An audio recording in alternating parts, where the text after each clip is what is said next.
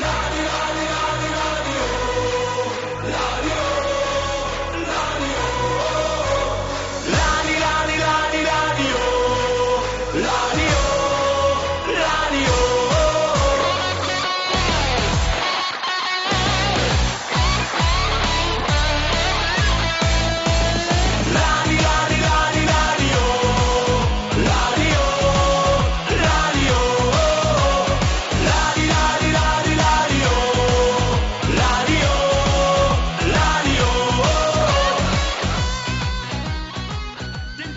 Hello, and welcome to Draw, Lose or Draw, a podcast covering all things Partick Thistle.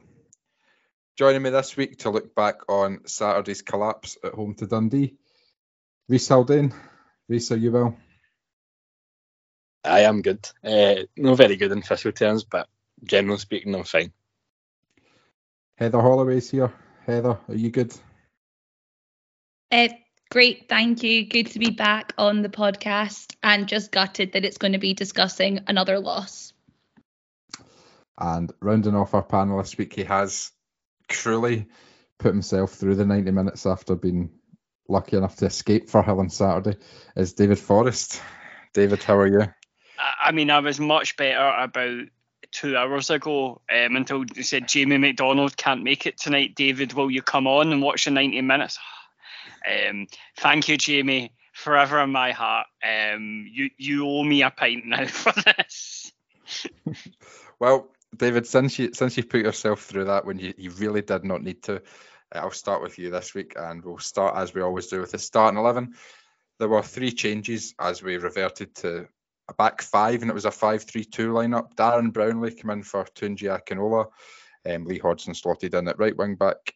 Um, Kyle Turner came in for Stevie Lawless, and Danny Mullen came in up front as part of a front two, and Cammy Smith dropped out the side. Were you happy with that starting eleven, David? What do you think Ian McCall was trying to achieve with the, the change of shape?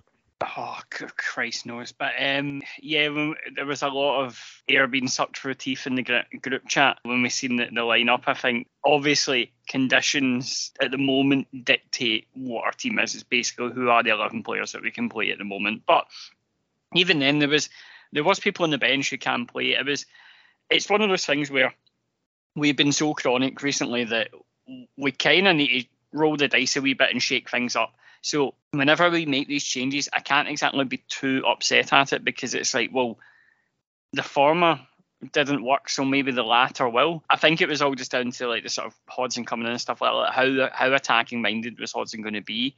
Uh, obviously um, at wing back, and yeah, I wasn't too confident, but I kind of understood why. But it was just a case of you know roll the dice and see what happens.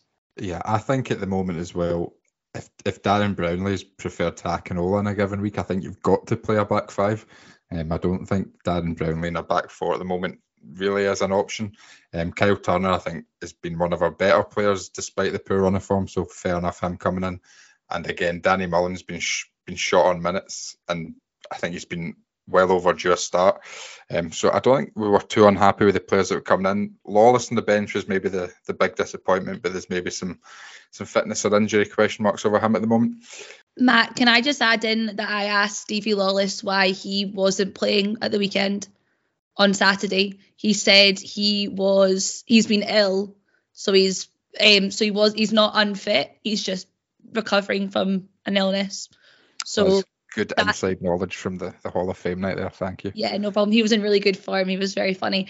Uh, Rhys, what about you? What did you think of the team?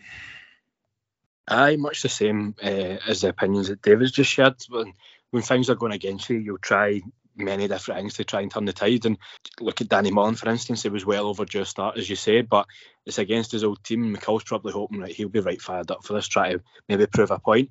Um, and to be honest, I, I think that did work. I thought uh, Danny Mullen was really good. Obviously, we'll come on to the game in a wee minute, but he got two assists and he was holding the ball up well, uh, putting himself about and like uh, pinning the defenders. So I thought he was actually really, I was, I was actually rather impressed with him.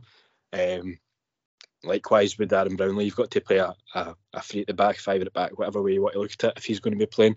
But I, all in all, I, know we, we sent it in the chat, and we were kind of discussing it at the time, but and and as David mentioned, it kind of got bad reviews upon upon viewing, but actually wasn't too opposed to it because, like I say, you need to change something, and, why not just try and? I didn't think it was a bad team, but of course we're, we're hamstrung with injuries that we've got. we are missing the whole spine of our team, so you've got to sort of make do at the moment. Um, first half it looked brilliant, second half shambles. So, aye. Heather, we were 2 0 up at half time and things were looking a bit, a bit improved, although I think it was still a little bit nervous around for how. Despite the two goal lead, how good do you think we actually were in the first half on Saturday? Um, yeah, so so talk about the first half. I think saying that we were fantastic in the first half would be difficult. I, I think we were definitely better than we were, obviously, against Queen um, Queen's Park and some of the other games that we've played recently. We definitely made it harder for teams to break us down.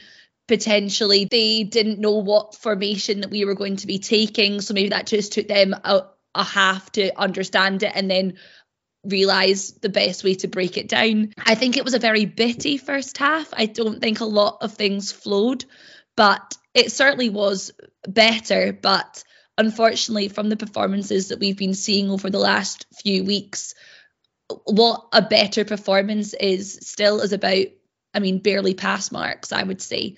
It was better, but um, I think it was, we really struggled to get any sort of creativity towards goal apart from the two goals that we scored. I actually don't think we had any other shots on target uh, or off target really. Um, we didn't. I did. I did check if we did not have any other shots. Yeah, I think we were. I think we were just annoying and hard to break down in the first half, and then completely decided to get rid of that in the second half and just opened opened all our channels and said, "Here you go." I agree. I thought it was a, bit of a bitty game, to be honest. I never thought at any point the team was playing particularly well, even in the first half. I thought in the first half it was really a story of some really good individual performances.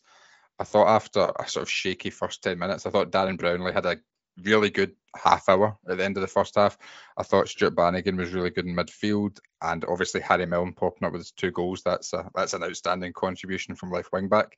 And then it was almost a reverse of that in the second half without the team being horrific, just individual errors, as McCall sort of referred to, from from Mitchell and Muirhead getting involved, really cost us. I think rather than the team being particularly outstanding or particularly terrible at any point. David, I've mentioned it, Ian McCall's mentioned it, that the individual errors, is that really just to blame? Is there anything else that went wrong on Saturday? Is it a confidence issue?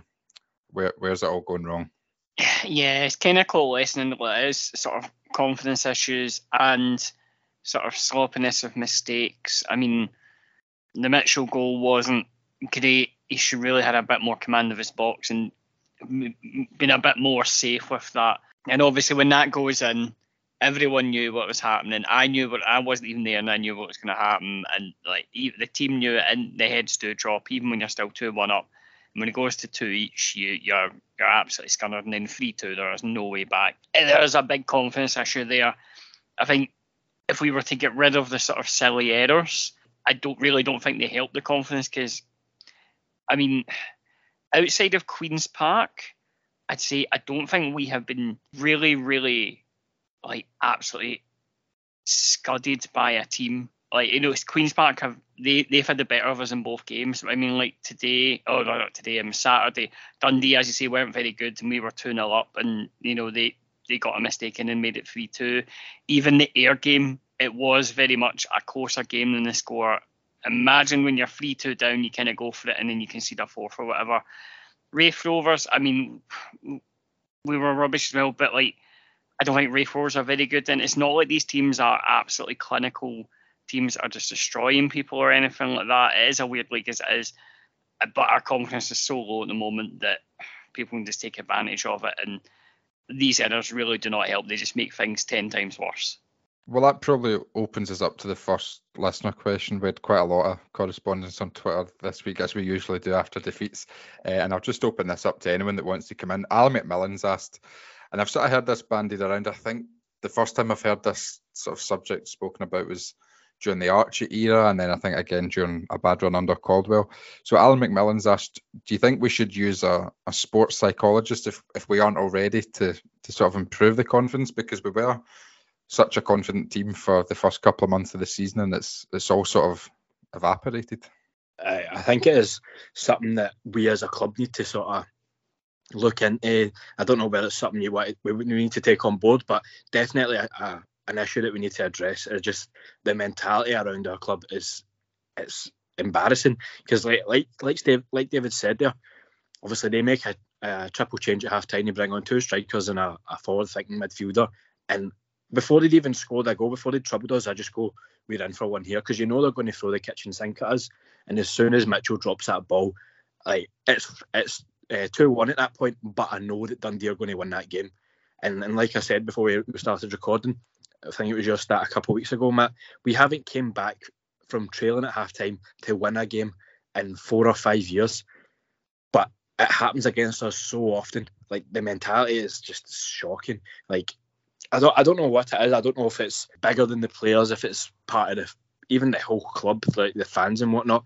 But as soon as a goal goes in, you just know. And like the goals that we, we give away as well, Dundee didn't even have to work for it. We just sat back and we invited invited the pressure. The second goal could have been a handball with Scrappy in the box and they tap it in on the line and just I don't know we're going to touch on it again as later, on, but stupidity from your head, sticking the nut in like a player when he's already on a yellow card, and uh, the referee must have missed that because it just gave him a second booting. Even the third one, it's I, know, I don't think it's an own goal, but the ball's going right into Mitchell's hands and Brownlie's flicked in again, like just shambles three goals to concede, and like we say again with the mentality, as soon as we go behind in that situation, you'd be as well leaving because there's no way that we're going to get an equaliser. And the substitutions as well. I don't even want to touch on that. I know I'm kind of going off the, the question and ranting a wee bit, but I don't have a problem with bringing on Xander McKenzie. I think he's a really good young player, and he's probably my favourite out of the younger players from what I've seen. But he's a, I know he can play everywhere, but primarily he's a midfielder, probably attacking midfielder, and we bring him on and shift him to right back and put a right back into midfield. I just don't get that. You're hanging a young boy out to dry, and then even worse when it goes to to two each. He brings on Ben Stanway into the middle as well. He never brings these young boys on when we're 5 1 up or 4 0 up. He brings these boys on when we're getting scudded away to Ray for in a pressure game with 10 men against Dundee, and it just it, it makes them look bad. So you've got to sympathise with them. So honestly, it was just a, a, a bad day all round. And after it starting so well, I, I, feel really gutted for Harry Milne. I know you mentioned individual uh, performances. I thought he was outstanding in the first half, even defensively as well. The amount of tackles he put in. I think Jack McMillan, he's personally so far, he's my player of the year. I think he's brilliant every week. Darren Brownlie was fine, and I actually thought Muirhead was all right up until his red card. So just to undo all that, that good work in the first half, as we say, one and a half chances. I don't even think Harry Milne's first goal was a chance, to be honest. He's kind of made that out of nothing. So uh, it's, it's disappointing that we undone that this the substitution thing, Rhys, I agree with you. I've like I said when I tweeted that stat about us not winning a game from behind that it's hard to criticise individual substitutions. But I really would love like to hear McCall's explanations for individual substitutions because some of them read the way the subs work now with the three substitution windows, and he made the last one bringing Stanway on at a time where he then couldn't make any more substitutions, and the match was still in the balance with quite a long time to go. I didn't get that. I didn't get that at all. I would love to hear an explanation for things like that on an almost weekly basis. Uh, some of it, some of it really baffles me. Um, Heather, just come back to the, the sort of confidence and mentality issue. Are there any other solutions you think we should be looking into to sort of address that? I know from listening to um, you know podcasts with former players and things that they always joke about you always know when if you're going for the team meal or like a team bonding night or something then that's normally the road out for the manager. Um, and you know you do worry you know when you start talking about sports psychologists things like that will it be what was it that Gary Caldwell got them you know the SAS thing and um, Bryce Montanbury running away. You know, that's the kind of thing you immediately start to think of. But I do think that there needs to be, I totally agree with Rhys, like, you know, there needs to be a mentality change at the club. And, you know, the, the fact that we are so so open to be broken down that our set piece strategy i mean there doesn't seem to be one and um we don't know how to hold on to leads and you know, you go back to every time McCall's saying that, you know, we'll be a team that scores goals, we'll be a team that will, um, you know, we've got a team of depth and we're just not using the depth in the correct way. And we've not given people like Mullen a longer run elsewhere. So then when we're then counting on them to be the, the game changers when our when when our team's out, that's really difficult.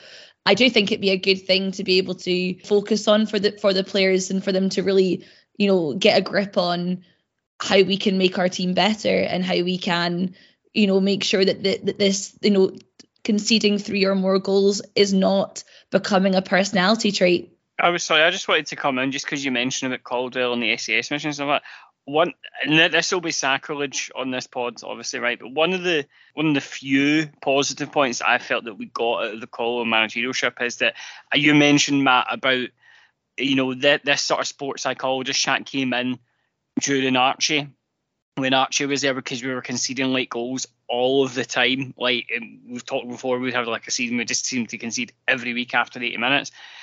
But that kind of dried up a bit under caldwell. He did kind of figure out. It's just a shame. Literally everything else he did was f- fucking rotten.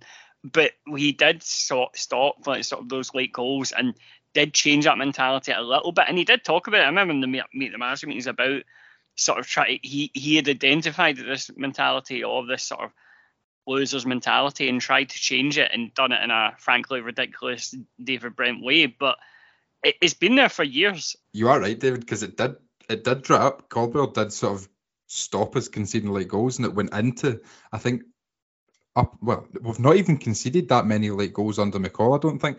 And no, I don't, I don't really think that's the issue. I think it's just the confidence right now for the last month has fallen off a cliff, and it's not like an ongoing thing where we're conceding late goals. It's just the confidence is so low that when Dundee got some initiative in that game, you could just see what was happening. It's not like a thing that's been going on for years with late goals. That I think this what we're talking about psychologists or something to improve the confidence is needed. It's just because the confidence has gone down so quickly. That's that's why it's needed. I agree, mm-hmm. Matt, and I think also it's more the fact that when when we concede one currently, you just know it's not going to it's, it's not going to be just one. Yeah. And I think that earlier in the season when we maybe let in, you know, was it is it Inverness that we beat four one? And um, you know, and we let in one goal, and everyone was just so disappointed that we, you know, we hadn't got a clean sheet. That just seems like many moons ago, and I just think now the minute our defence and our goalkeeper get stranded and get caught out once, it's just um, we just we almost you know we move we move over and give them an open goal. Yep. I, right, I'm going to kick off the goalkeeping issue because I know it's a it's something we've spoken about a lot, and from the start, I've said I wouldn't have dropped Jamie Sneddon, but I've never, I don't think I've ever said I would drop Mitchell. I think if McCall's picked Mitchell, fair enough, you've got to stick with him. I think now is the point you drop him. He said a, a howler on Saturday. I've watched the goal five or six times, and it's not even the error comes because he doesn't attack. And I'm not going to get all wanky and technical about goalkeeping. He doesn't like attack the ball at the highest point, which allows the Dundee player to challenge him.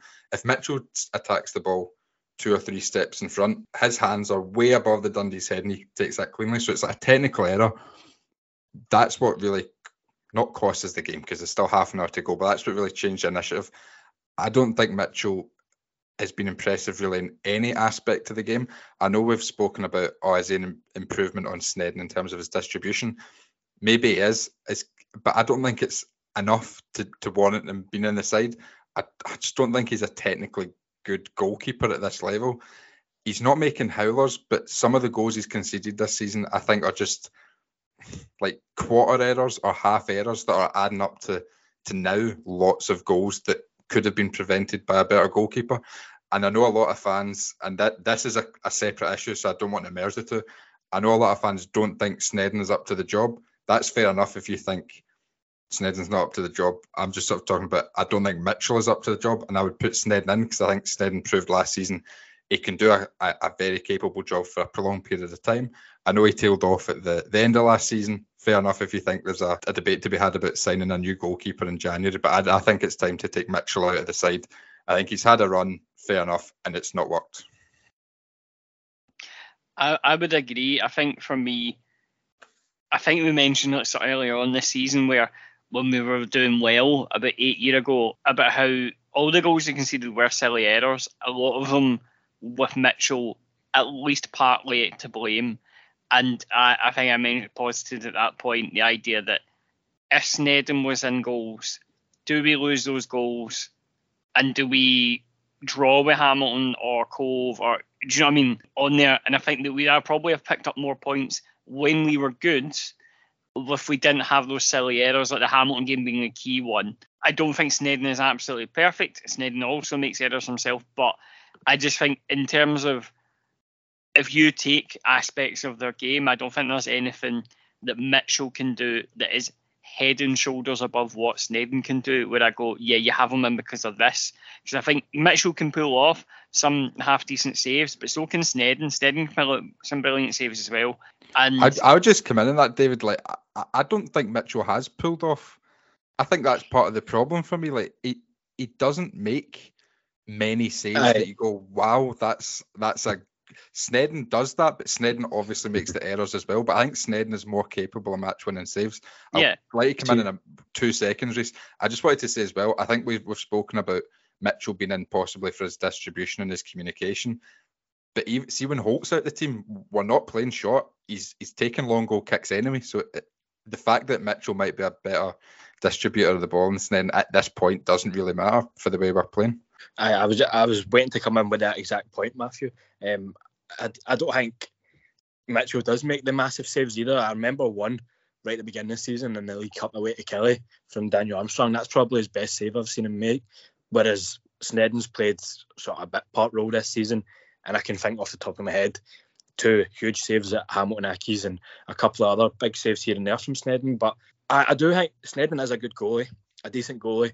I don't think he's brilliant, and I do think a, a lot of sort of the clean sheet form they had last year was down to how good that Holt, Mayo, and Tunji at that time were in front of him. That being said, I, have backed Mitchell up until now, um, and I have erred on the side of the things that he has to his, his advantage. He's a bit more vocal. His kicking is a bit better than Sneddon's.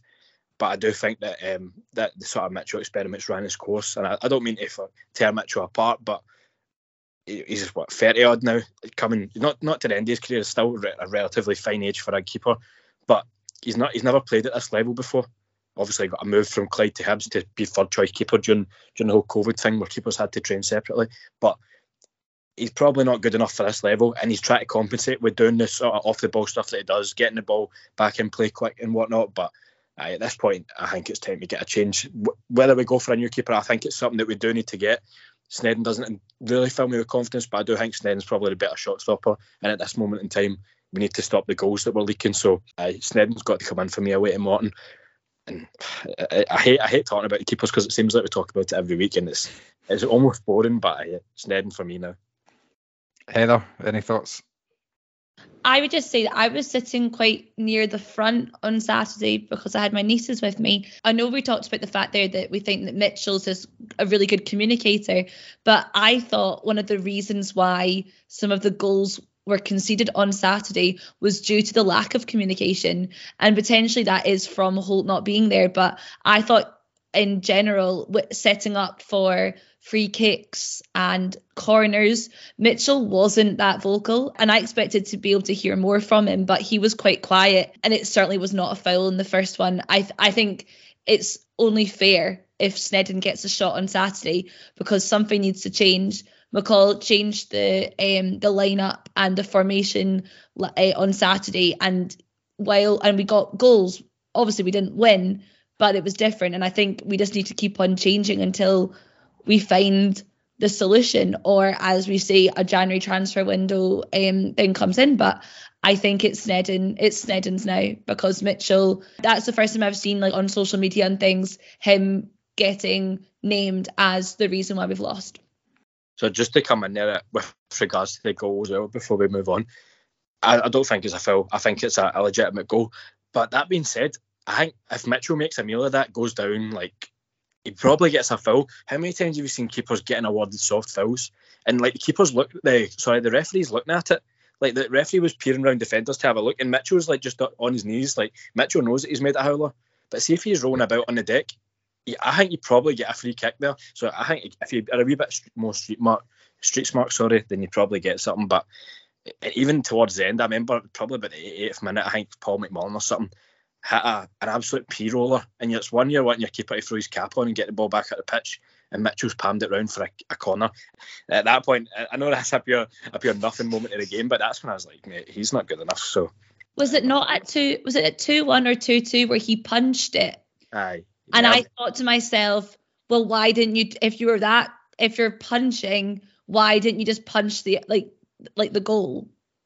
Because you know, if if you're feeling that unconfident, then just you know, instead of doing whatever like whatever he did in the first one. But I totally agree. I think that's a fantastic point because so many people were were calling for a foul, which it wasn't. But I mean, we saw what happened to Joe Hart a few weeks ago when he just like fell and like looked like an absolute idiot in the in the reruns, but actually, you know, did quite well for himself. No, I think that is a good point because there was a few folk around me saying, "Oh, was that a foul?" And the reaction of it wasn't even just Mitchell. None of the players were, none of the outfield players were claiming for a foul either. And you're right. Outside the ground, there's been a few folk and said six or seven times out of ten you get a foul for that, but you're only getting it if you shout for it, and we didn't. The, the last thing I would say on uh, Sneddon, I think Sneddon hits his best form when he does get a run in the side. I've I've said this before on the podcast. You think back to the end of the the Gary Caldwell 19 season where we stayed up at Palmerston and he made that big save at Palmerston and he got a run in the side at the end of that season. And then in, in the middle of last season when he was keeping those clean sheets and making some some really brilliant saves when he got the run in the side. So I, I would say give him a run in the side till the January transfer window and look at the situation again. Then hopefully we won't need to talk about uh, goalkeeping situations again um, until then. Uh, the next um, contentious issue is Aaron Muirhead's temperament. Uh, like Rhys, I thought actually Aaron Muirhead had a decent game, and I don't really want to. I know he's been sort of off the boil in, in recent weeks, and that's probably due to the fact um, Ian McCall's reference he's not fully fit. He's he's playing with injections, but what can you do when one of your like most experienced players, he's wearing the captain's armband at the time, gets involved in something like that? It, when the game is at two two and it's it's still there for the taking. It's just it's sheer stupidity because like as you say, I thought Muirhead was really good, and when Muirhead's good, he's he's great, and he was just solid. He was like he never tries to do it into a fancy. If in doubt, put the ball out. He just it was fine. He was looking solid, and obviously picked up that soft booking for I think it was a foul on Rudden when he went up for a header, and at that point, just know like Muirhead on a yellow card is a liability, as it is. Never mind the stupid stuff. So when that goal goes in, nothing had even happened at this point, but the referee's running over him, and all you need to do is get in Muirhead's ear. He's got the shortest fuse in Scottish football. Cammy Kerr's up celebrating in his face, and he's I don't. It's hard to tell, but he's like leaned into him and fell to the deck, so he's made it look like he's tripped and stuck the nut in him. But I so it's just you can't be doing that. It's, the fact he's on a booking and knows fine well and he's still doing that. Like it's just, I don't know if it's because he was wearing that old kit, it just it came over him again that he's back in the Ramsden Cup final or something. But like, back to his old ways. He's, he's, made he's made enough comments about he's eradicated that part of his game, which is obviously a lot of shite. But it's just it's so bad now, mate. It's, I, am dreading see during the game. Somebody turned around and went, mate, we've got Morton next week. No hope. no Muirhead is going to be Tunji and Brownlie. But McMillan's got to play, but I don't know. I'm dreading even thinking about that. But he's an idiot for that one. Also, Rhys, he's 32 years old. Like that's the kind of thing that I don't mean. I, I mean, you're not giving him a pass for for it when you're younger, but you know, some like that's kind of thing when you're a little bit younger, you get wound up in the moment. You like you can sort of understand it, but 32 to be to to to react like that. And I mean, also he was so despondent after the Raith Rovers game. He just like in in that post match interview, I thought he'd be trying his best to just come across as someone who wants to be there for the team. And um, I just you know, and also you know, he's managed to eradicate what he did after the Ram, you know, during the Ramsden Cup final.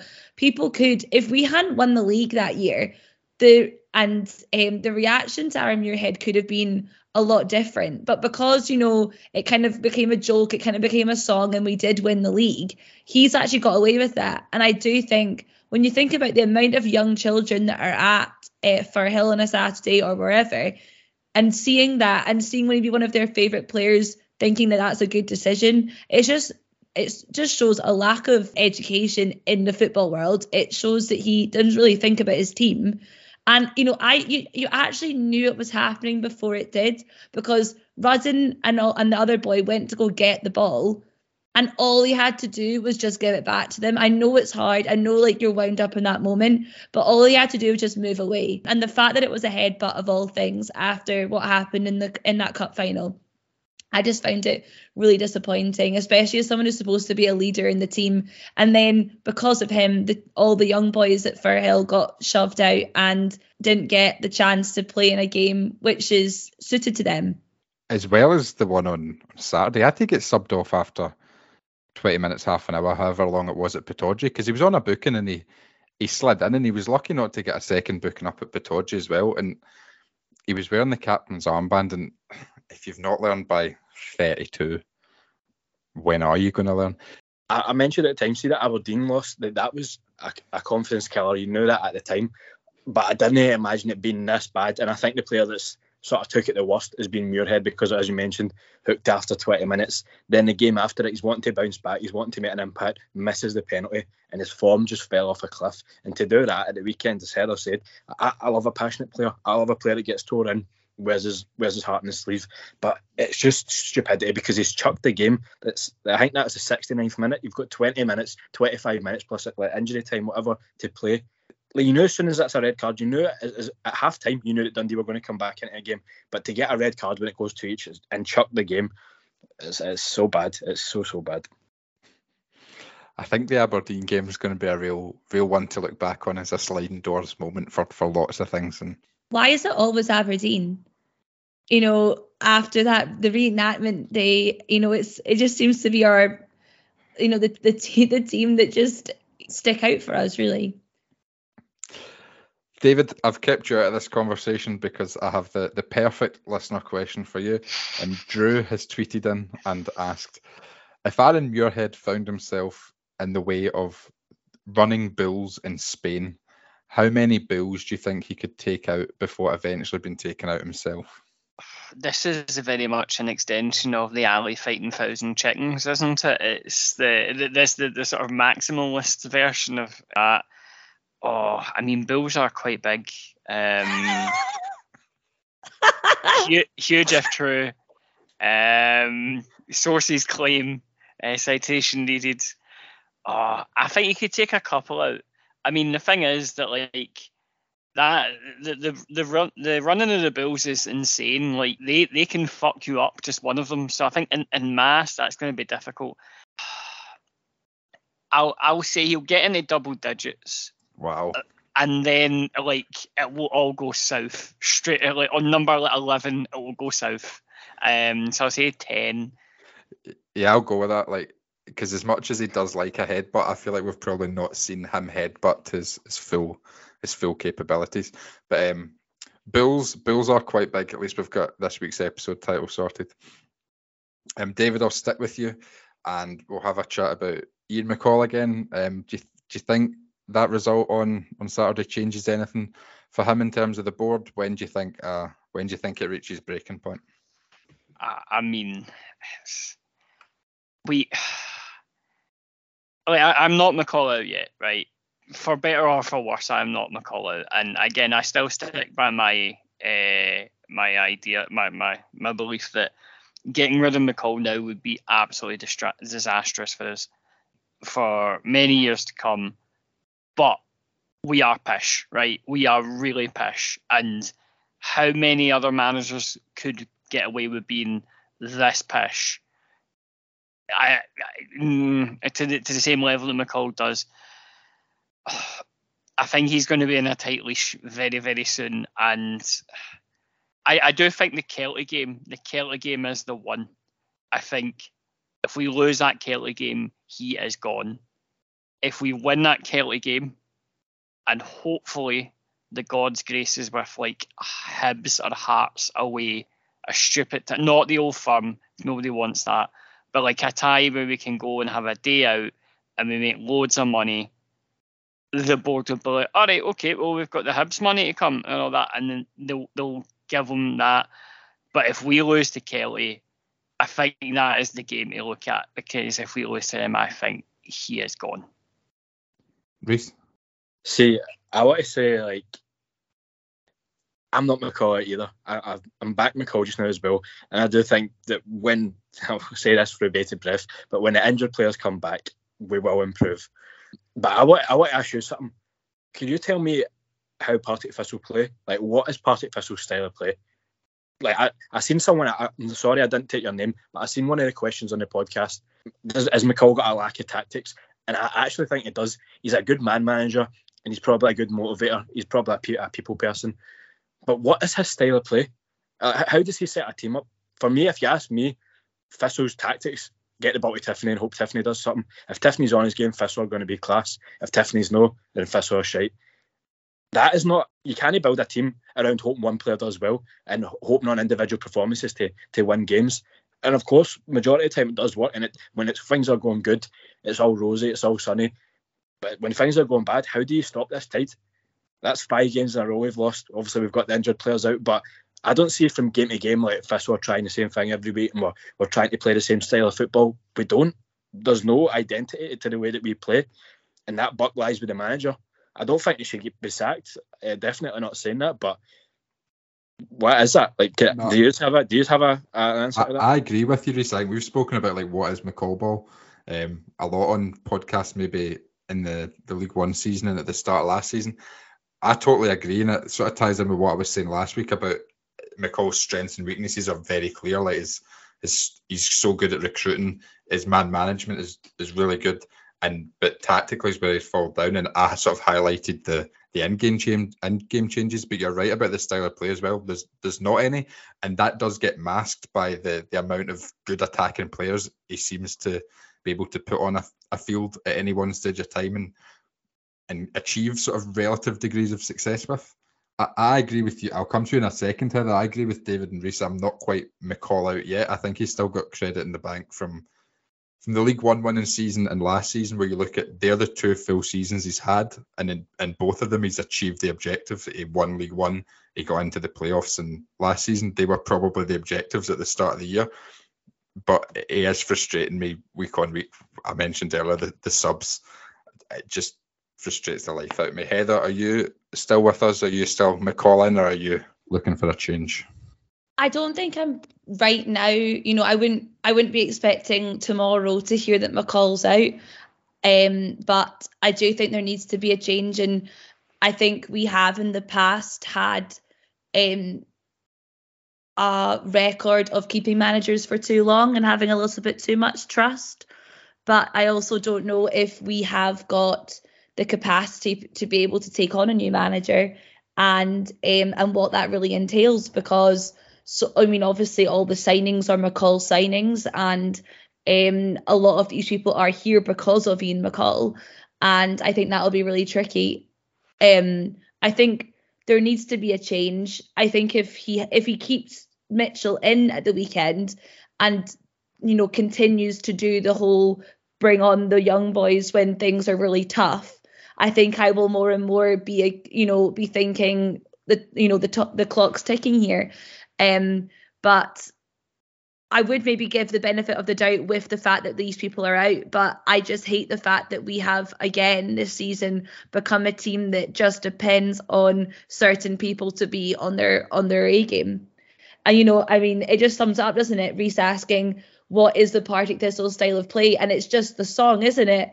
You know, cat um you know when the start, it started to play, captain by Ross Docherty. Basically, our team is Ross Docherty and um, who's apart who stops things, and Scott Tiffoney who gets the ball. I mean, I, I, guess if you think about it, maybe our our way of play is using the the wide players as you know our wide defenders to to bomb up and down the pitch to kind of sod Aaron Taylor Sinclair um, finesse of it all. But I mean, that was you know that was ten years ago and no, nothing seems to have really changed that much. And then you know when we were in the when we were in the Premiership, all we did was just try and stay in and don't get relegated for as long as possible. Um, I think we I think we really struggle and uh, to to define what what we are as a team. You know, for example, when you go and play St Johnstone, you know that they are going to be a long ball team who get a 1 0 lead and then protect it like nothing else. And, you know, it used to be boring, boring Kelly, you know, things like that. But we don't, you know, I. I think the way that we almost are, the way that we play is let's see how many goals that we can concede as possible. I think the style of play one is an interesting one. I, I think under Archie, I'd say we definitely did have a style of play. I thought we played some some really nice football, um, and it was sort of emphasised with the fullbacks, and it did come from McNamara. Like McNamara probably deserves a lot of credit, and Archie inherited that and ran with it and brought in new fullbacks and, and continued to run with it. And that maybe lost its way in the relegation season when we had the injuries and we were filling players in in those fullback positions, which I think were the key positions then. Caldwell, I think, sort of had similar sort of ideas, and he seemed to focus on pressing a bit more, which is probably why guys like Doolan and Erskine were phased out. Which again, fair enough if that's the way you're going to go down. Uh, the Erskine Doolan discussion, you know, obviously that wasn't ideal. But if you if you're sort of not wanting those players, just enough purely football thing, fair enough. It becomes a problem for McCall when you're, we're losing. We never speak about Ian McCall's what are his tactics or is he a good tactician when we're winning. It's it's a problem when we're losing and he's he's got to find answers and it, it could be just that individual performances improve and sort of it gets them out of a hole and we might you know somebody might score a hat trick at Cappielow and individual performance might dig them out and we might go on another run again. Rhys and it's it's becoming apparent now like how many times have you heard Ian McCall's teams love to start well and then they fall off a cliff they just seem to tail off. And that's because I, I, I personally think that in football, I've said that 17 times, the most important thing is confidence. McCall builds his team off confidence. If you ever see it, so look at it, begin this season, McCall wins a game where United, Shankland gets a couple of goals, and that carries on for so long until they hit a bad patch, and McCall doesn't know how to turn it around. And, and you look back to our League One season, we were we were mince, we're sitting mid-table, and we signed Scott Tiffoney, who's carrying a bit of confidence, and he scores. I think got an assist on his debut against Cowdenbeath, and he scored a double the next week against Airdrie, and that just carried on, and the momentum just built and built and built, and it ended up taking us into the championship, and we were fine. And then you look at last season, we carried that on up until the end of the season when Tiffoney was out. People want to blame the pitch, but our confidence it was just obliterated, and we carried that right to the end of the season got pumped by Inverness in the playoffs, and the season was done. So McCall has a chance to rebuild the confidence again in the summer, bring in fresh faces, and the confidence is good again. But now this is this is a test of McCall's credentials. Of course, he's got he's got credit in the bank. He's been a manager for 20 years, but how's he going to turn this around now? That's five doings. Oh, let's be let's be real. It's five doings in a row we've kind of had. So how can this turn around? But as you say, you're basically hoping for somebody to pull a hat out of the bag, like pull a put a rabbit a hat, even sorry, and just hope for the best. So I, I don't know. I don't know where the butt's going to end, but I'm praying it's this Saturday. I do also think, like, I know we're talking about McCall here, but someone made a great point on Twitter about the fact that, um, you know, our two assistant managers are two defenders, and surely it's embarrassing for them the fact the amount of goals that we've conceded. And surely if you've got defenders in your management team that part of your strategy and part of your the way that you set up should be that you're hard to beat and that you can defend corners and etc i just feel like we're just you know repeating ourselves sometimes on on here talking about the fact that we aren't able to defend that. I've also just found some of the names you know um around who could come in quite interesting Think my dad was saying to me that Tam Courts was his name was being shared. Um, Jack Ross, obviously, and then the one and only uh, that Twitter account supporting the Neil Lennon charge. You know, I never thought any of these three names would be anywhere near Thistle, but um, interesting. We'll definitely uh, have a podcast on who to, who to come in if if Ian McCall does get the does um, lose his job. That's that's maybe a conversation for another day.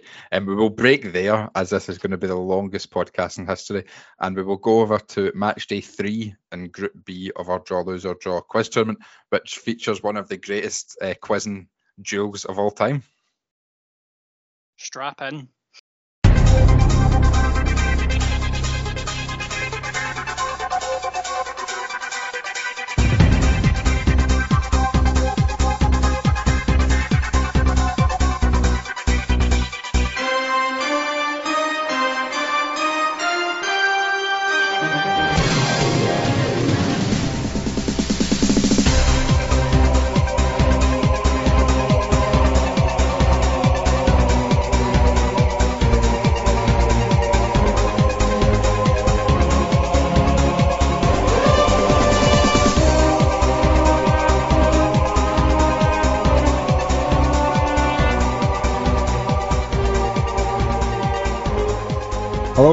Welcome to our, our latest section of our Draw, Lose or Draw Partick Thistle quiz.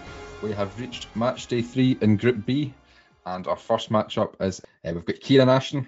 Kieran, how are you feeling going into into this into the last game of the group? Uh, yeah, I'm looking forward to it. Obviously, the the first uh, match day against uh, Heather was, I mean, it shocked me. I, I don't know if it shocked anybody else, but it definitely shocked me. So yeah, um, I'm I'm looking forward to it. I don't know. I don't know what's going to happen. Um, I might absolutely bomb this and bottle it completely, but yeah, looking forward to it. And we have Connor Steele. Connor, you, you've lost your first two games, but it was a, a much improved performance in match day two against Heather. How are you feeling going into this one against Kieran? I feel I've maybe got a bit of a, a confidence at a last match bounce after the performance against Heather, but I'm still not not right up there. Hopefully, we can get you some some points on the board then. Kieran, we'll start with you. The same format, five questions, uh, and you can take an away one at any time. Your first question: Who scored their only Thistle goal on the last day of last season at Ayr? Alex Jakubiak. Yeah, Kieran, you're off mark. Connor, your question one: Who currently wears the number ten for Partick Thistle? Anton Dowds. Yes, off the mark. Good start from both players. Kieran, your second question. Niall Keown scored before being sent off against who? Aberdeen. Yeah, that's correct. Good answer, Kieran. Connor, Andrea Matumbu's other spell in Scotland was at which club? Hibs.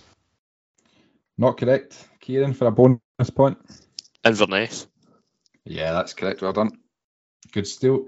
And we'll come back to you, Kieran. So, which current outfield player has played the most games for Thistle without scoring? Um, I'm going to go with Bannigan. Nope, not correct. Connor? As in they haven't scored at all or Yep. in a row without scoring. Yep, haven't haven't scored for Thistle.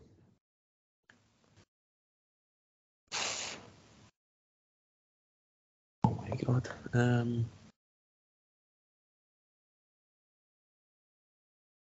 Cammy Smith. Nope. The correct answer is Darren Brownlie. Uh, your question three, Connor. Tamil Ware scored his only league goal for Thistle at what ground? Dens Park. Nope. Kieran for a steal. Capel. Yep, good answer, Kieran. You take a 6 2 lead with a couple of questions to go. Kieran, your question.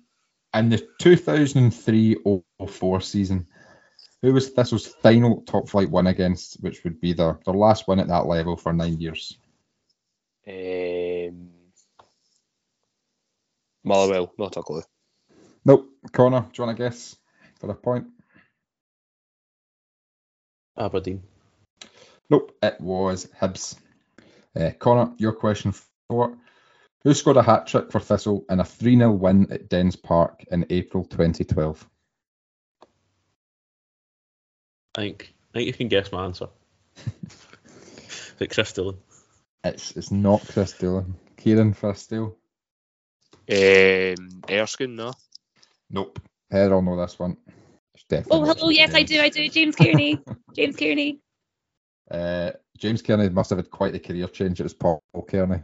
Oh, sorry. Sorry. you can tell that I've been. You can tell that I've been reading all afternoon. sorry. Yes, Kearney. Uh, Kieran, your question five. Uh, do you want to stick with a home question or are you going to twist with an away? Um, I'll go with an out, uh, away one. Go with an away one. Who has won the Challenge Cup the most times? Um, Which club, I should say. is it is it Raith Rovers? It's not Raith Rovers. Um, Connor for a point. Falkirk. Well done, Connor. That was correct. You're going to steal three points there. So you've you've made this a close encounter. It's now six five to Kieran. Connor, do you want a home or an away question for your last one? I'll take it away again. You take an away. I like it. Who was Morton's top goal scorer last season? Ah. I spend most of my days slagging Morton. I should, I should know. Goes to. Oh, it's a good answer, Connor, for a big five points. And you take a 10 6 lead into round two. Um, you all know the, the format of round two by now, so I'll give you some, some criteria and how declare how many answers you can give. So, Kieran, I'll start with you. We are looking for the starting 11 of Partick Thistle in a 4 2 win at Tynecastle in May 2014. How many do you think you can name? Um, I'll go with I'll go with six. Six. Connor, you going to bid higher or let Kieran go for it for five points? I'm going to let him go. So, Kieran, six is the aim. If you name a substitute that came off the bench, you can have one life with one of them. If you name somebody that didn't appear, it's a sudden death scenario. So, Connor will take the five points. And if Connor takes the five points here, he will win this match day three tie. So, Kieran, six names, take it away. Uh, James Craigen, Yep. Lyle Taylor, Yep. Callum Higginbotham, Yep. uh, Aaron Taylor Sinclair, Yes. um, Paul Gallagher, Yes. One more. um, Lee Mayer, Yeah. Good work, Kieran. Bit of showboating again, naming the goalkeeper on a Partick Thistle quiz. I like it. And you take an 11 10 lead. That was a tough one. It was either it was either Yeah. Scott Fox or Paul Gallagher. And I've You take an 11 10 lead going into this last question. Connor, there are seven of these. I want to hear how many Partick Thistle's European opponents you can name. There are seven. So, clubs that Partick Thistle have officially played in competitive European competitions. How many can you name? Um, I'm going to take it to auction with one again.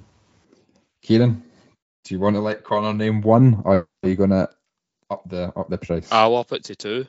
Two. Connor, do we hear three? You do hear three. Three. Kieran, four. Um, I'll, I'll let Connor have this. Right, Connor, three teams for for the win. Uh, your first win of Group B. So let's hear them. Three teams. Sudden death situation. Any wrong answers? Kieran will take the win. I'm shaking under the pressure. Metz, the French Yes. club. Yep. Honved, Yes. Glentoran. That's some good work, Connor, for five points and a late 15-11 victory over Kieran. Congratulations. Oh, How you done feeling, my- done my Connor? re- Done my Yep. research. Nah, well done, Connor. That was really good. That was well done. That was really good. Well done. Well done, Can Connor. I can I name, We had Metz. can I have the guess get the other four? Yep, sure. Well, David, you did edit a podcast about the Intertoto Cup, so I'd be disappointed if you don't get That- at least three fine. of them. Uh, Keflavik, Yep, NK Zagreb, Las Yep. And Spartak Brno. that is correct, David. Well done. You've showboated there for no reason, but congratulations. and our last tie in match day three, Heather Holloway against David Forrest. This is a, a crucial one, uh, with each player having one win and one defeat each. So this this could be um, a vital match in determining who reaches the semi final. Heather, um, how are you feeling? It was a, an improved performance in match day two, clinching a, a 39 victory over Connor. Are you confident going into this final match?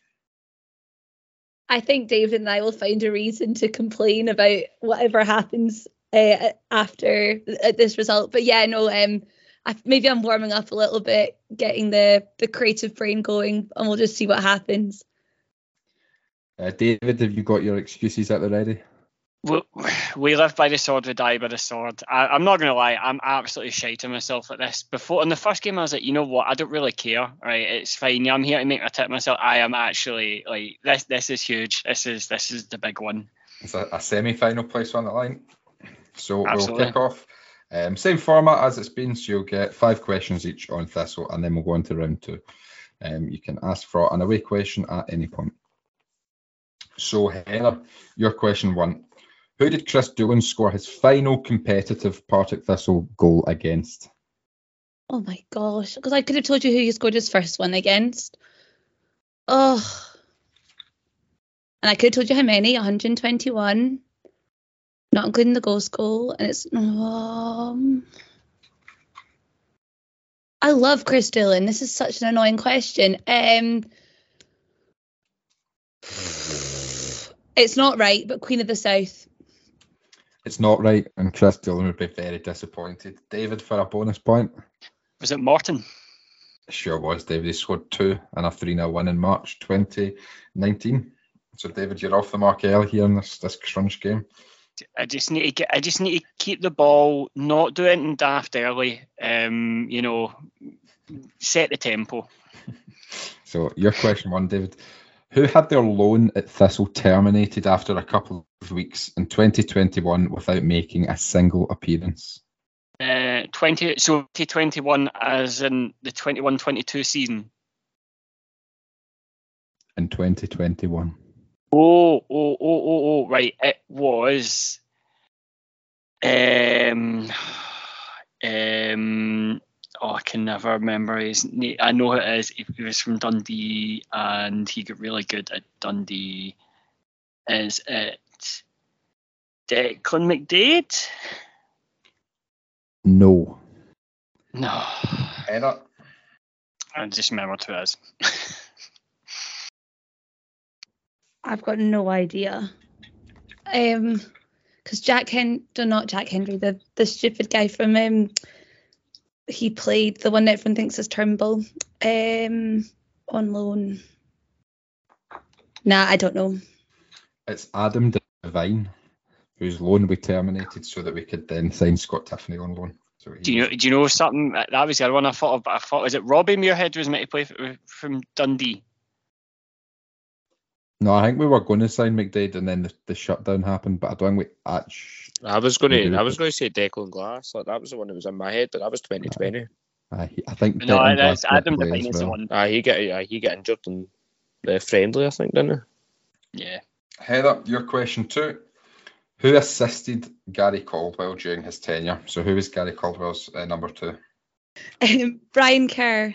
Yep, that is correct. Off the mark for two points. Well and he done. had a really silly nickname. I'm sure they called him like Curzo. And I he was he was weird, man. He and I just weird. with nicknames being longer than your actual name. Uh, yeah, Was no, that I'm who with Brian? that one. Is that who Kerzo was? I thought that was just a, a, a, a laptop guy who done stats on him. But that makes so much sense now. I think I preferred Gary Caldwell to him, honestly. There's some just not right. Anyway, we'll move on. Um, David, your question too. Which Thistle goalkeeper played 135 minutes of football for the club and conceded eight goals? um, was it Torsten Strickman? No, it was not. Ah, I Heather, should never, never answer Torsten Strickman. That's the rule. Sorry, so not a current player. no, he totaled 135 minutes in his time and conceded eight goals. Um. Oh gosh, I'm, all these excel, all these goalkeepers that were terrible are going through my head, but they played more than that. Um. That's not very long, is it? That's like a game, a game in a bit. Um. Oh, I've got no idea. It's it's so wrong, but um, Hinchcliffe. Nope. It was Mark Ridgers at the end of the 16-17 season. It was subbed on for Cerny at half time and a 5-0 defeat against Celtic. Conceded Have two. you actually done this to me again, Matt? When And then got me to the Aberdeen goalkeeper wrong Yep. again. Yeah. Conceded six against Aberdeen. Sensational. Question number three for you, David. Who were the last club that Thistle defeated in the Challenge Cup? So who were the last team that Thistle won a match against in the Challenge Cup? Estron Ra. Yes. Two points for you, David. Well done. Heather, your question three. Stephen Anderson scored a decisive Scottish Cup winner against who in 2019? Uh, Stephen jo- uh, St Johnstone. Not No, correct. he, was- no, he David, played for St? Johnstone. Sorry. Uh, so 2019 Scottish Cup. We played against I'm going through names in my head. Give me a second. No. Um, I've got it. Ask the question, David. is it Airdrie? No. It's East. Fife. Uh, is East Fife. Fucking East Fife, so it is. I was just thinking of who we used to play for. Oh, and then I thought Cup, and then I remembered we beat St Johnstone in the Cup. Oh, I'm having a shocker. Heather, your question four. What nationality is ex-Jag Suleiman Koulibaly? Okay, um, the Ivory Coast. Yep, that is correct. I realise I've mucked up like the order of the questions I'm asking you, but I'm still asking you the correct questions for for um, each of you. So so don't worry if there were any concerned listeners out there, which I'm sure they're not. David, your question for who did Thistle defeat in the 1971 League Cup semi-final? It was uh, Falkirk. That is correct. Good answer, David. So we've got a question to go each, and David, you're leading five four. Heather, do you want to play it safe for the home question or risk it? Home. Yeah, it was a good strategy in, in uh, your match day two win to rely on round two. We're going for a similar tactic here. Your question: Who did Partick Thistle defeat on the day of the September 11 terrorist attacks? Oh gosh. Um. Oh, um. Falkirk. Nope. I'll pass over to you, David. I'm going to say Inverness. Incorrect. It was a a 3 0 victory over Berwick Rangers in the League Cup down in Berwick. So, David, um, you're 5 4 up. Would you like a home or an away question to finish this round off? Oh, bank oh. on round two. You're going to go for a home. Your question five. David Amoo currently plays for what club? Oh, for fuck's sake. Um,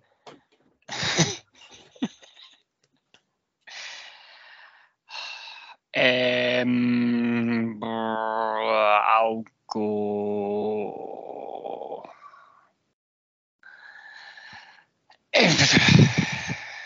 Rochdale. Nope. Heather, to level us up. Okay, I was talking about him recently with a friend, so I feel like I've. This is this is the stars aligning. Stevenage, Stevenage. That Yes. is the correct answer, Heather, for a point, and we're leveled up at five points apiece. Not complaining about question placement now, are you? Wow, this this could go down to points difference. This group, this is very close. So we go into a, dec- a decisive round two. Kieran has already secured his place in the semi-finals. It all comes down to this for the, the last semi-final berth. Heather and David, you're tied at five apiece. Whoever is, wins round two will go through to the semi-finals. Heather, I'm going to start with you. We are looking for eight names of signings in the January 2020 window. So that was the January 2020 winter transfer window. We signed eight players. How many do you think you can name? Are you kidding? Oh, I mean, oh, I- Yeah. This is like the fairest thing because David's going to get asked as well to, to raise the bid. Da- no, because I I know that David loves this kind of thing, like the whole like Jerry Jerry Britton, like that's all, folks. Um, um, I think I could name two. David, I will go three. Heather, are you going to let him go three or go to four? Um, I'll let David. I'll let David go for it. Right, David, three names for a big five points. Stephen Saunders. You fucked it. You fucked your Ah. transfer windows there. You've got your, your January 19s and your January 20s mixed up. So Heather, you take a five point lead, and we go to David. David, there are ten of these Right. clubs that Cammy Bell has played for. Oh no. Um. Two. Heather, Three. David, Four. Heather, Five. David, Oh Jesus. Uh, I, I kind of need it, so I'm going to go six. Oh my word, Heather. Seven. Oh my crikey, David. This is so exciting. I'm actually enjoying this. I mean, nobody at home is getting any enjoyment out of this, but on the call, the, the tension is. yeah, no, it's Palpable. palpable. Aye. David, do we hear eight? Um.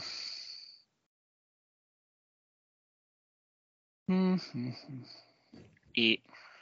Oh my Jesus, Heather, nine. Are you gonna let David go eight? Go on, Heather. Go on. If you can do nine, you should be writing a biography on Cammy Bell. Oh gosh. Well, he's played for so many um teams around us. Why not just for podcast history? Nine. Nine, right, David? All my ten. Are we God. going for all ten of Cammy Bell's clubs? There's going to be like a, a drug test at the end of this if we can name it all ten of Cammy Bell's clubs. But can you do it? Matt, I'm not going to lie. I don't think I can name four. I was just doing it to put it up. Uh, name them. You're going to go for it, David, for the five for the. Am I fuck? No, uh, Oh, yeah, I'm, I'm, Okay, Heather. I- right, we need nine then, Heather. It's a sudden my death God. situation. Any any wrong answers, and that's it. Right.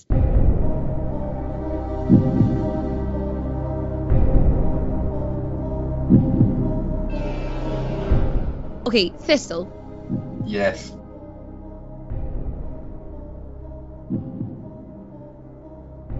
Rangers. Yes. We loaned him to St Johnstone. Yes. That's three, right? Mhm. Just six to go. Oh, he will. Falkirk. Yes.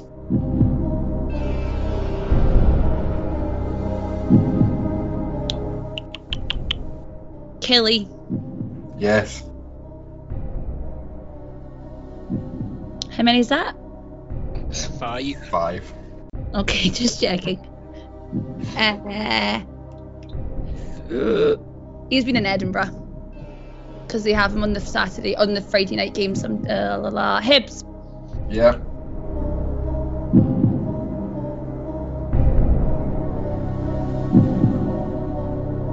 Queens Park. Yes.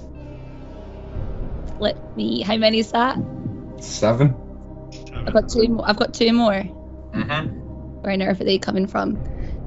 Uh, early career. Oh gosh. Ah. Queen of the South. Goodness me, that is correct. Okay, that's eight, right? Yeah. Oh gosh. Ah. I said, did I say I could name eight, or did I say I could name nine? You said you named nine. I just want to clarify. You said you Yep. could name nine. Ni- nine was declared, Taylor. We need one more. I'm I'm, going to have to push you. Right. Uh, oh, I've no, I've no idea. Pick a club. Pick a club. Uh, a faraway club. Uh, la la la.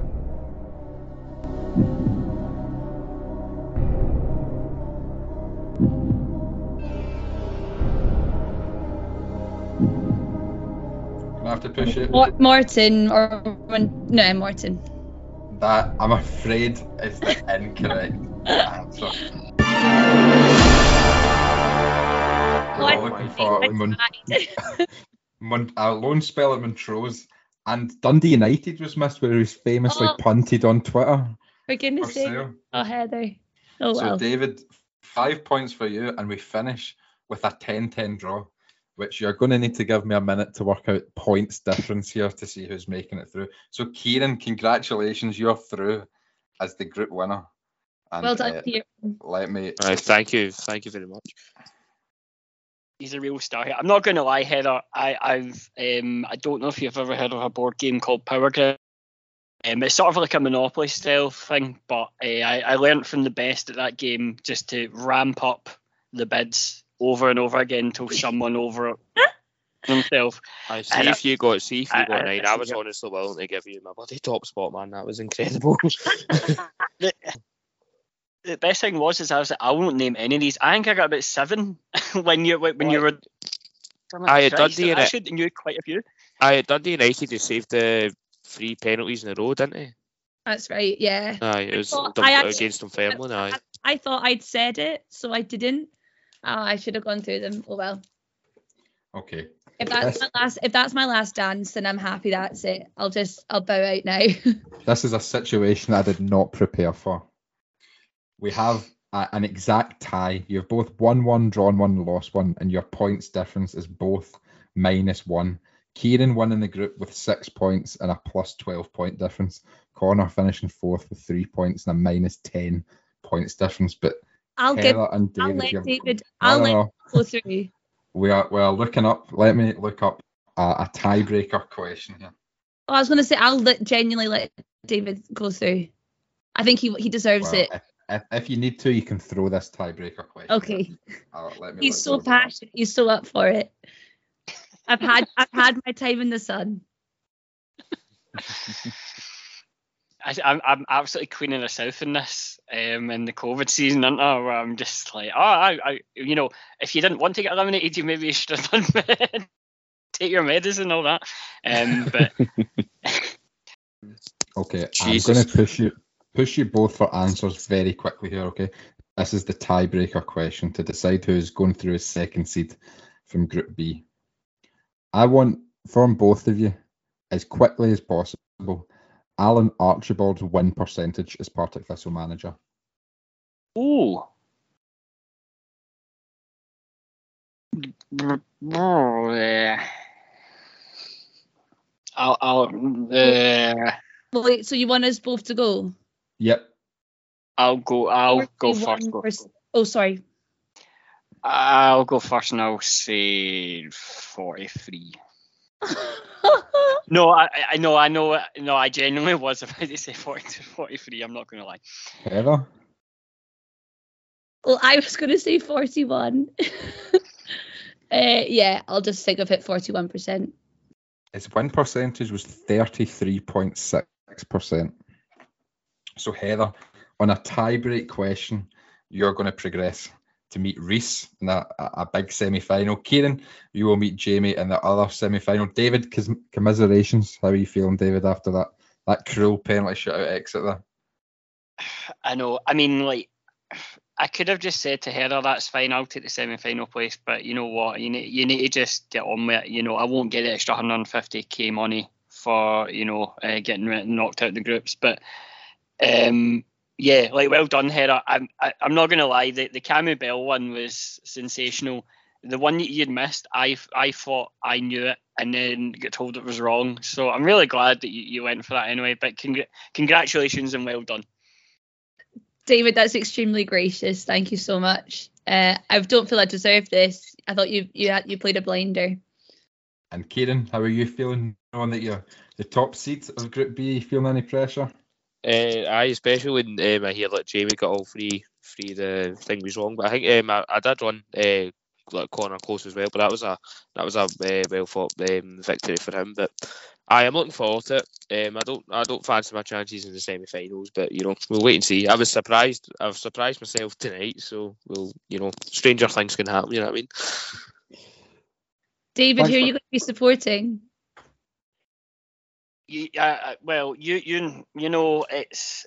Well, you asked me what my big team is for this. Like, who who am I actually supporting? Um, I think I think because of the I think because of the rivalry we've got, he's going to do an anyone but Kieran instead of anybody but England or something. You know what I mean?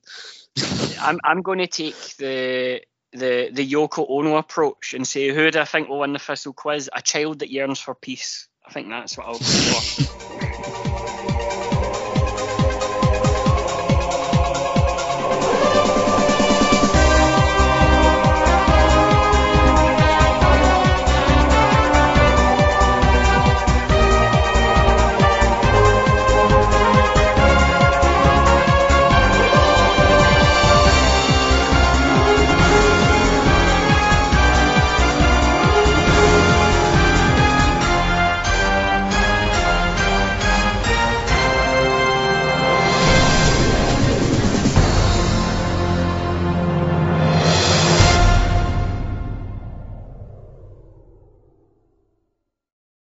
Right, we will look ahead now to the Morton game at Cappielow on Saturday.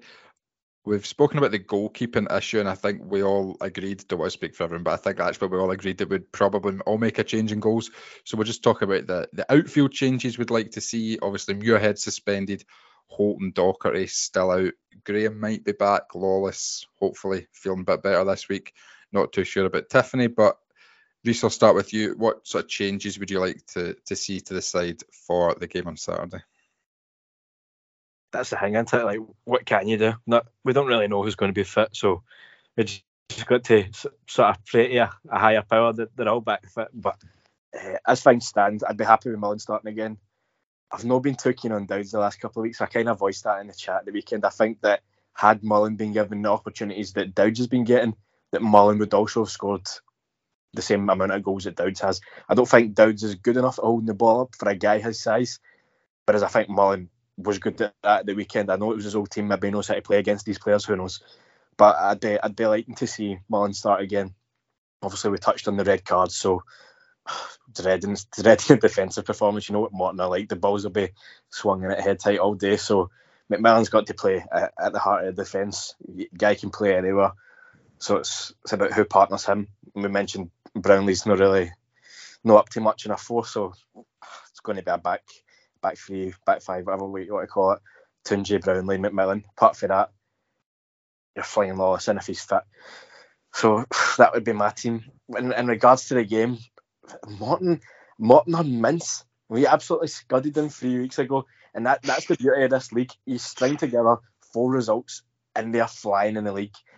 I can't I actually can't believe that they're second in league, and it's that's this is how good that this league is for a neutral that we can we were sitting second at half time, we're now sitting seventh, and we can go back above Morton with a win at the weekend.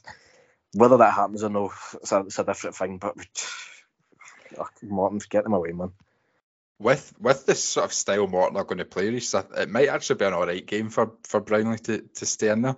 I don't think many Morton players are going to sort of run by him. It, it will be a sort of head it, kick it game for our centre halves on on Saturday, and, Brownlie's fine at that. There's there's sort of no questions over that at the moment. Heather, what about you? I have to say that I'm quite worried about it. I think that they will be absolutely buzzing to play us and will be really fired up because of how the players, but also how the fans celebrated the way that we beat them. I know for a fact that I text my Morton pal and you know took a lot of glory from that from that and um and I've kind of forgotten how that felt. But um I do worry for the defence, but I also worry for the midfield a little bit as well because um pulling Hodson in and out of there I fear that Cammy Smith's going to be relied upon, which um, that really just can't happen at all. But you know, what he needs to change something. Um, I think that Mullen did really well for the second goal. I don't know if we mentioned that, but he his header um the for then Milne to tap it in was brilliant. And if we can see more of that, it'd be great. You know, it's again the curse of the of the of the Twitter the minute that we tweeted about the fact that um that Dowds had this you know immense scoring record and whatever, he's dried up his goal tally just like when Connor Salmon and the pizza, you know. So um I do I I really I really worry about it. I think that um I almost can imagine us playing like kind of Craig Levein uh, no strikers and just like let's plow the defense in because like you know let's just put extra bodies in there because they're just to fire us all day and that's Lewis Strapp guy is just to, you know, it's to be long throw central. And I mean, last time we dealt with long throws, Brownlie scored no goal. So I'm really not confident at all. I know we're, we're slaughtering Anton Dowds a wee bit, but I don't know if any of you have watched the, the very limited footage back of the Ayr United game. The only footage you can find is a, a fan videoed one from the Ayr United stand. But the goal that Graham gets credited with, Graham is standing 20 yards away for the ball that's Dowd's goal. McMillan knocks it back across and Dowds rumbles it over the line. I can't actually. How fuming would you be if you're Dowds and then Graham gets credited with that? You need to go and see it. In fact, I'll send it in the chat after this. It's wild, but I so he got a go a couple of weeks ago, but he's just not been given it. I think the I think Thanks, the was actually giving him it because he mentioned um, when Graham won the Player of the Month that Dowds had scored on that game. Can we also really mention? Did you see that that only was it this month that the only two options for player of the month were Brian Graham or Anton Dowd. So have I made that up? No, they were. I'd have given it Tiffoney. It was for October, wasn't it? I found that I found that scored the winner. mad. I'm also hoping. Well, obviously depends what happens, but see if we lose. but the Morton game was in October, wasn't it? yeah, It was. And Tiffoney scored that wonder goal against Morton and Hamilton and did nothing else. So surely he, he gets. I did- he I did get- McMillan. McMillan got two assists against there. Nobody even mentioned it. I do think that if if things continue, uh, that we shouldn't be having a player of the month. We had that a couple of years ago, didn't we? There was one time we were really bad and they had a player of the month and everyone absolutely. No, it was not player of the year when we get relegated. Was that Well, not I, I don't. I can't remember exactly, but I, I really like it when we do Player of the Month, and I do get involved in just saying, "What the fuck is this?" and just looking through all the the raging replies, going, "Player of the Month, oh, it's great. It's it's one of the few benefits of being on a bad run, so no, keep Player of the Month, please." David, are you confident for Saturday's game? You predicting a four-one win? Oh god! Right. So let's look at the facts here. Right. We are transcendentally bad. Right. We cannot play football. We have no players. Um, Morton turn into fucking Holland in 1978 every time they play us, apart from that one time we beat them 5 0. They will be, they will go fucking Super Saiyan against us. The, the fact that we are like in seventh and they are flying. Um, it's at Cappielow. All those wee mutant wains will be banging on the corrugated iron as you go for your pie. It's not looking great, but counterpoint, Green at Morton have won fuck all. So, 2 1 Thistle. Man. I can't do it. I just cannot do it. Heather, do you want to go for a prediction? I can't. I almost don't want to because I don't want to predict a loss. I think Don't that's do it, Heather. You, you, you don't even have points in the game here. You can just predict a Thistle and just look daft and not not even lose the competition. That's true. I, yeah, no. Um, right. Let's just okay. Let's just do it. Let's just be rogue. Five one Thistle. My word. Um, If it's 5 1 Thistle, I am on the pitch. Rhys, your score prediction? We are, we are all tied up at the moment in the predictions league. I know I predicted that. I, try, I predicted that loss a couple of weeks ago, but I'm not going to go a loss again. And I was thinking a draw, but who wants to hear anybody predict a draw? So I'm going to say 2 1 Thistle as well. I, I'll predict a draw. I'll go nil nil. I'll go nil nil nil's as bad as I'll get. I think. Jesus. Yeah, I'm Matt, where on earth are you getting that from? Like, you ha- like we're going to. We need. We're We have to play- concede we're- something. We're going to play Jamie Sneddon. He's going to come and claim lots of crosses. Darren Brownlie's going to stand in a sort of 10 yard radius for the whole game and just head and kick balls away. Eh, Stuart Bannigan will do all the running and close. Will not give any throw ins away. It'll be great. It'll be nil nil, no danger. I, I Just can't believe Darren Brownlie. Matt, is there a date in the diary for your race? Not yet. I would like to say though, in fairness to Dan Brownlie, he, he did have a good half hour. Well, I thought Dan Brownlie was fine on Saturday. Like, until he was well protected, heading it, kicking it. It, it, it was a, a decent centre half performance. I'm only very concerned when folk run at Darren Brownlie. That's my only concern. But on Saturday, it's a small pitch. Crosses will come in. He just needs to stand, head it. He'll be great. Heads I- it not at his own goal. No, yeah, exactly, exactly. I, I never thought I'd hear you say um, about a nil, the prospect of a nil nil at Cappielow. The words, it's great. Pos- one of the most oppressive football games I can possibly conceive. Nil nil at Cappielow. Good grief. Uh, David, you can work your magic and edit in Jamie's prediction here. Despite being on terrible form, I'll be the blind optimist and say we'll win 3 2. The defence has not been good recently, so no clean sheet at all, but I'll say we win 3 2. Uh, Heather, you were at Stuart Bannigan's Hall of Fame night on Saturday night. How was that? It was really good. Um, it was really nice to be um back with and see the players from that fantastic season. You know, there's just something quite special about the the championship winning team. Chris Doolan and Chris Erskine just spoke with such grace and class.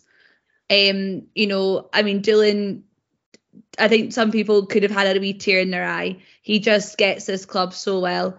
Uh, Stuart Bannigan was really emotional actually, and um, you know, actually in tears at the end, which is quite sweet. And have to say, I really respected the fact he went around to everyone and thanked them for being there. I think he spoke to every single person in the room, and that's just something that I don't think you get at every club. And um, yeah, I, it was it was really good. Um, it was nice to be you know, around um, fellow Thistle fans. And while there was a little bit of disgruntlement about, um, you know, the, the, the current form and maybe other things that are going on at the club, it was positive and Stevie Lawless just stole the show. I mean, obviously it was a night for Stuart Bannigan, but I think Stevie Lawless was putting in his play for getting in the Hall of Fame at some time soon. Um, he was he was fantastic and just absolutely ripped Bannigan for his dress sense, his um also for when he used to play. Remember when in the championship winning season when Stuart Bannigan played left back, and he just absolutely tore Ban- Banzo apart for apparently the, the most horrific throw-ins that uh, that he used to receive. But yeah, it was great. And um, Stephen O'Donnell also has quite a lot of humour to him. So no, it was really good. Um, nice to be nice to be back and talking about some positive things about Thistle good stuff. The, the picture it did look like a great night. There were some great pictures um, from it as well. After last week's win over Motherwell, David caught up with Thistle women's player Rebecca McGowan. So Becky, uh, good 1-0 win against Motherwell. How do you feel? Yeah, absolutely. Um, every game in this league's tough, so to go out there on a night like that and get a 1-0 victory, we're we're happy with that, and it puts us in a good position. Yeah, absolutely. It takes you from sixth up to fifth past Hibs. So you're you're kind of hitting the top six. I, I, I, believe the top six is a goal for yourselves this year. Is that right? Yeah, it's one of our aims, but we just take um, each game as it comes and prepare each game as it comes. Um, don't look too ahead of ourselves. So it was good to go out there tonight and, and get the, the victory and a, a clean sheet obviously there was conditions weren't very good today so uh, how, how did you find it in the wind and rain yeah we had to adapt um, we like to get the ball down and play um, obviously the weather wasn't great, but we weren't going to use that as an excuse. Um, so we done the best we could, um, and we managed to see the game out, out well at the end. And with the wind, obviously, Rachel Donaldson's goal was a fantastic goal. What did you think about that? She's looking at me right now, so I've got to say it's brilliant. Um, no, it's an absolute screamer. Um, she does it in training, so she's went out there. I'm sure she does. She went out there and put it in the bag tonight, so it's a good, good finish from her. Were you sitting there thinking with the wind that you could have hit one in from that range? You know, Aye, yeah, that's Aye. what we said um, at the start of the game. We need to test the keeper because in that weather you don't know what's going to happen. Um, so yeah, it was a good finish by Rachel. It was quite a bit of needle at the end. It was quite a tense and sort of yeah. It, it was a very to and fro game. There was a lot of physicality and stuff like that. Is that something that Brian's sort of instilled in you? How did you? It's always it's, uh, when you go one 0 up, it's always going to be close. Um, we want to see the game out, so I thought that we done it well, managed it well, um, and you've got to see the game out when you're one 0 up. So um, just everybody, everybody battling for each other and the togetherness of the team um, really shows in the park. Definitely, and um, yeah, I believe you're off. You're you've not got a game on Sunday, so how are you feeling about your next game in the league the week after? You've got a week to prepare. Yeah, we'll we'll rest up and recover. Um, we've got a wee friendly, um, so we'll go into that like any other game as well and get minutes in the leg and rest up till then, and we'll take the, the game as it comes. Um, it's another chance to go up the league. Sorry. Well, uh, thank you very much, Becky, and congratulations. Thank you very much. We will finish as we always do with with Partridge Thistle, and I'm going to ask you: Do you currently, or have you ever collected anything? Anyone? Uh, not at the moment. When I was younger, I used to collect uh, programs. Like I've got like because I've got like, a few shoeboxes for like just old programs for way back in like 2000, 2008 up to probably like 2000 14, 15, something like that. And then I just end up chucking. Them. I'm like, what am I doing? I've not got room for all this nonsense. So, and it's just a hassle going out your way trying to get them at every game because sometimes you're having to like chase chase up them, like chase them up and that. So I don't do it anymore. So I probably don't have anything that I collect at the moment. Um, sort of memorabilia or anything like that. Just other shit. I used to collect um like football stickers, like do the, do the albums and stuff. I only managed to do it during um, the seasons when Thistle weren't in the Premier League, though, which was quite frustrating. Um, but I'm obviously currently um, on my collection of Jags Foundation pins, and um, hopefully aim to, to to get all of them. And I guess I actually, I mean, this is a bit soppy, but like whenever like my class like draw me pictures and things like that, I keep them all and I and I have them from over the years, which is really lovely. Um, you know, and, and you can, especially when they all get a bit older, and you kind of embarrass them, embarrass them with the kind of stuff that they used to say to you when you, they were when they were in primary school. So yeah, I do collect my pupils' work. That's very nice. Eh, are we getting any exclusive teasers on uh, any future Jags Foundation pins? Um, I would say that there's going to be something quite special at Christmas. Um, David, you're a collector. Yeah, I mean, to be honest, Heather and Rhys have nicked most. I, I used to, I, I do still collect programs, and I, do buy them. I've them since I was like really, really, really young. I used to uh, I remember one of the best days ever. I went to the Old Hampden just before they were knocking it down, and they came in and they said, "We've got hundreds and hundreds of programs we cannot shift. Would you like all of them from like Cup finals and Scotland games and everything in Queens Park?" So I said, "A huge box." So I, I still collect programs, but Thistle don't do them anymore. And obviously, we know Thistle are listening. Um, do programs again. I, I really like programs. You should you should do them again. I also usually collect the World Cup World Cup stickers and the Euro stickers me and my wife have a tradition where we kind of do them together, and she has a big spreadsheet and stuff like that, and we all so we know what ones we need and stuff like that. But I, I think adulthood is really biting on this World Cup. I'm just absolutely not asked whatsoever with it, and we've not really done much with the World Cup. But I usually do that. But I used to collect coins, um, and my dad collects stamps, so I, I also whenever I go on holiday, I buy him stamps because he doesn't have a passport and doesn't travel abroad.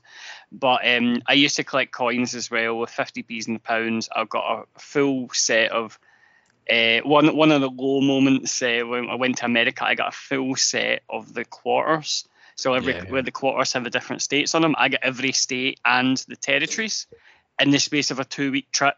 Oh, and cool. like some of it was literally going into banks and going, "Do you have any West Virginia quarters that I could?" Get? Um, and to be fair, they were great about it. But yeah, I, I don't do much. They've kind of standardised all the pound coins and stuff like that as well, and it's not as good anymore. But yeah, coins. I don't know. That is cool. I ask because I'm sort of currently trying to finish my Doctor Who collection. I got the the 2022 specials today in a in a steelbook, and it was a very nice DVD cover actually. So that's taking me back to every having every episode back to 77. I think I need two Tom Bakers, and then I'm back into the the Troughtons and and Hartnells. I think I've got about 10 to get in total. There's obviously about 20 missing because the BBC just sort of binned their Doctor Who's and they're like sort of cutting about in Nigeria somewhere, and they've not been recovered yet. So we've got about 10 full stories to go and about 20 missing ones. Matt, I'm going to put a pause a question for you here. Go for it. Would you take relegation for all 20 Doctor Who episodes to come out? Oh, it's not just episodes, it's like stories. So it's like every story's got like between like four and seven or eight parts. So there's probably about 80 missing episodes. So so yes, I would. Yeah, I, yeah, I, I yeah, no, that's fair enough. I like 80 episodes. We'll win League One. I know, and you won't so, see yeah. any because you were too busy yeah. watching 1964 Doctor Who. Exactly. To, to watch but also, relegation. But also, we didn't get to fully like be there and celebrate it. So maybe that's what McCall's thinking. He's like, oh, you know, we're not going to win this league, so maybe we'll just go win the other one. I'll be a bastard when monkeypox comes along and fucking shuts us out again, as we League One again. I have, um, I have to say, see, during Bannigan's speech, he did say about, he did mention promotion, and he did say, he was like, this year or maybe next year. And I felt that was the first time that we've kind of acknowledged the fact that it could not happen. Because well, last that... year we were very coy about like you never mentioning the process of pro- promotion, and then this year we're like, oh, we're winning it, aren't we? We want to win it, and yeah, I, I think I agree. It's it's. I thought you were going to come in there, Heather, and say, "Oh, Stuart Bannigan come in," and he said he's a big Doctor Who fan in his speech. He loves Jon Pertwee's stuff. Oh, let's change it to that. That sounds yeah, That's better. Um, so we will leave it there this week. It's been a, a long episode to, to dissect another defeat. We will be back next week to look back on the Morton game, hopefully a more positive podcast, and to look ahead to the cup tie against Kelty Hearts. In the meantime, stay safe.